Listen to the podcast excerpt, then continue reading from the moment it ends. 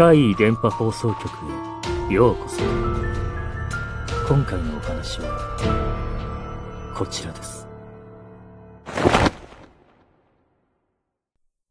見える先輩。会社に勤めてると、3月ってかなり忙しいですよね。いろいろと切り替えの時期ですから。中でもやっぱり人事異動は大きいですよね。地元の営業所にいるときは、移動する人はだいたい4、5人くらいでしたが、東京だと会社全体で本当に100人くらい移動するんですよ。事前に内示があって、私の部署にある女性の先輩が移動してくることになりました。他の人の引き継ぎなんかも含めて、部署では早めに挨拶したり、いろいろと段取りをしました。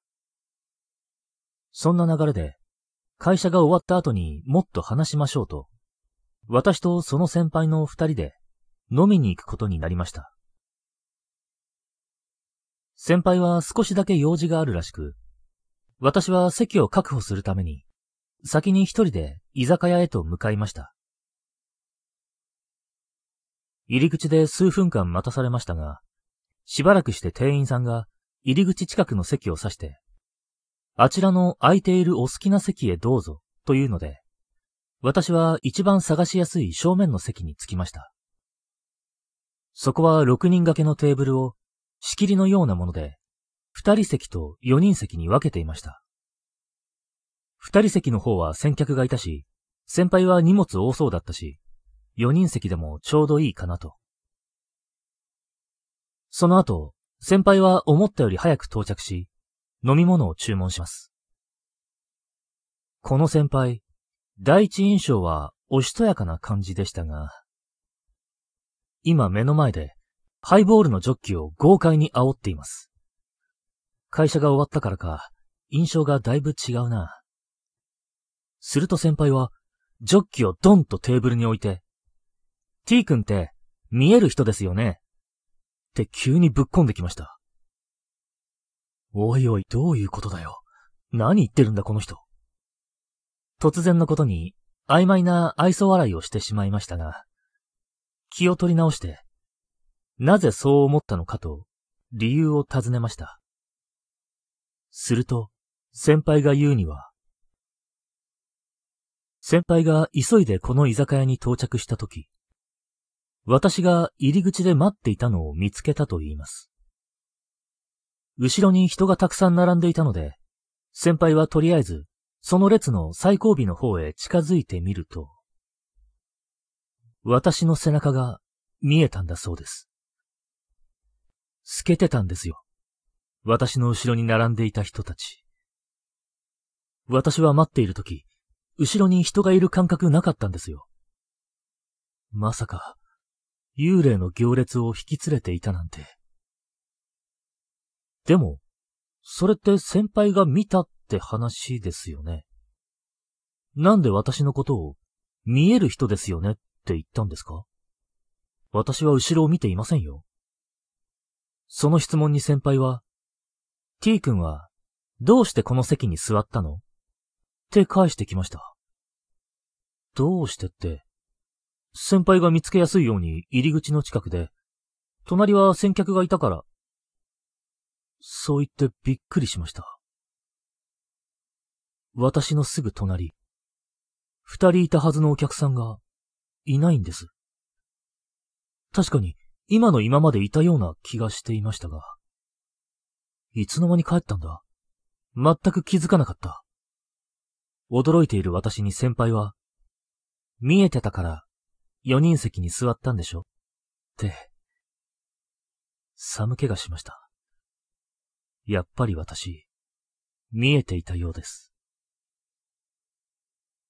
しばらく飲んで話もして、そろそろ店を出ようかとなった時、ここは会社の後輩ながら私がおごると決めていました。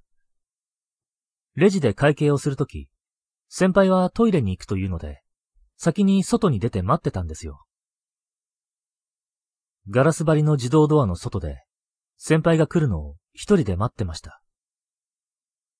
数分後、店の奥からこちらに向かって歩いてくる先輩を見つけて、ぼーっと見てました。先輩がエントランスに差し掛かる。自動ドアが開く。その時、私の目に飛び込んできたのは、二人の男性でした。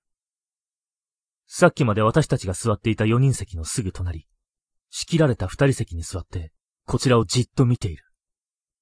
いなかったんですよ。今まで。でも、ガラス張りの自動ドアが開いた瞬間、誰もいなかったはずの席に、急に現れたんです。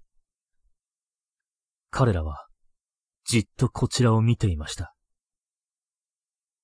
固まっている私を見て察したのか、先輩はにやりと笑ったように見えました。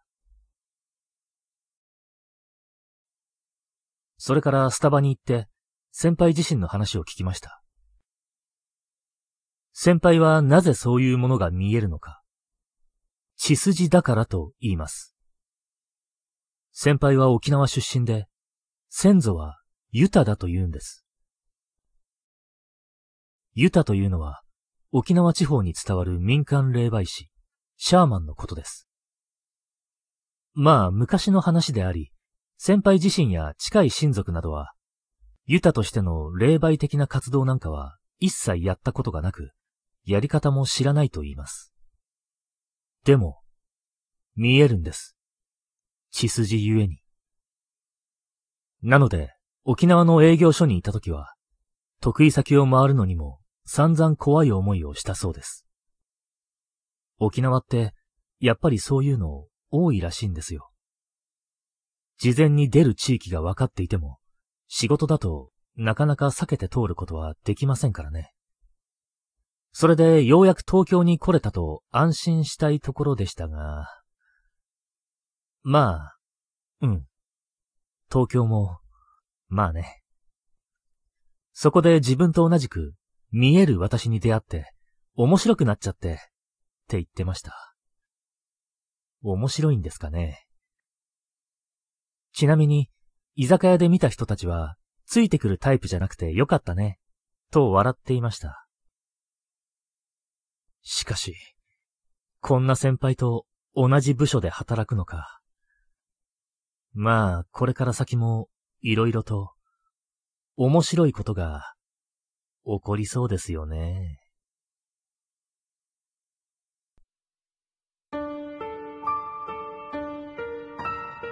いかがでしたか？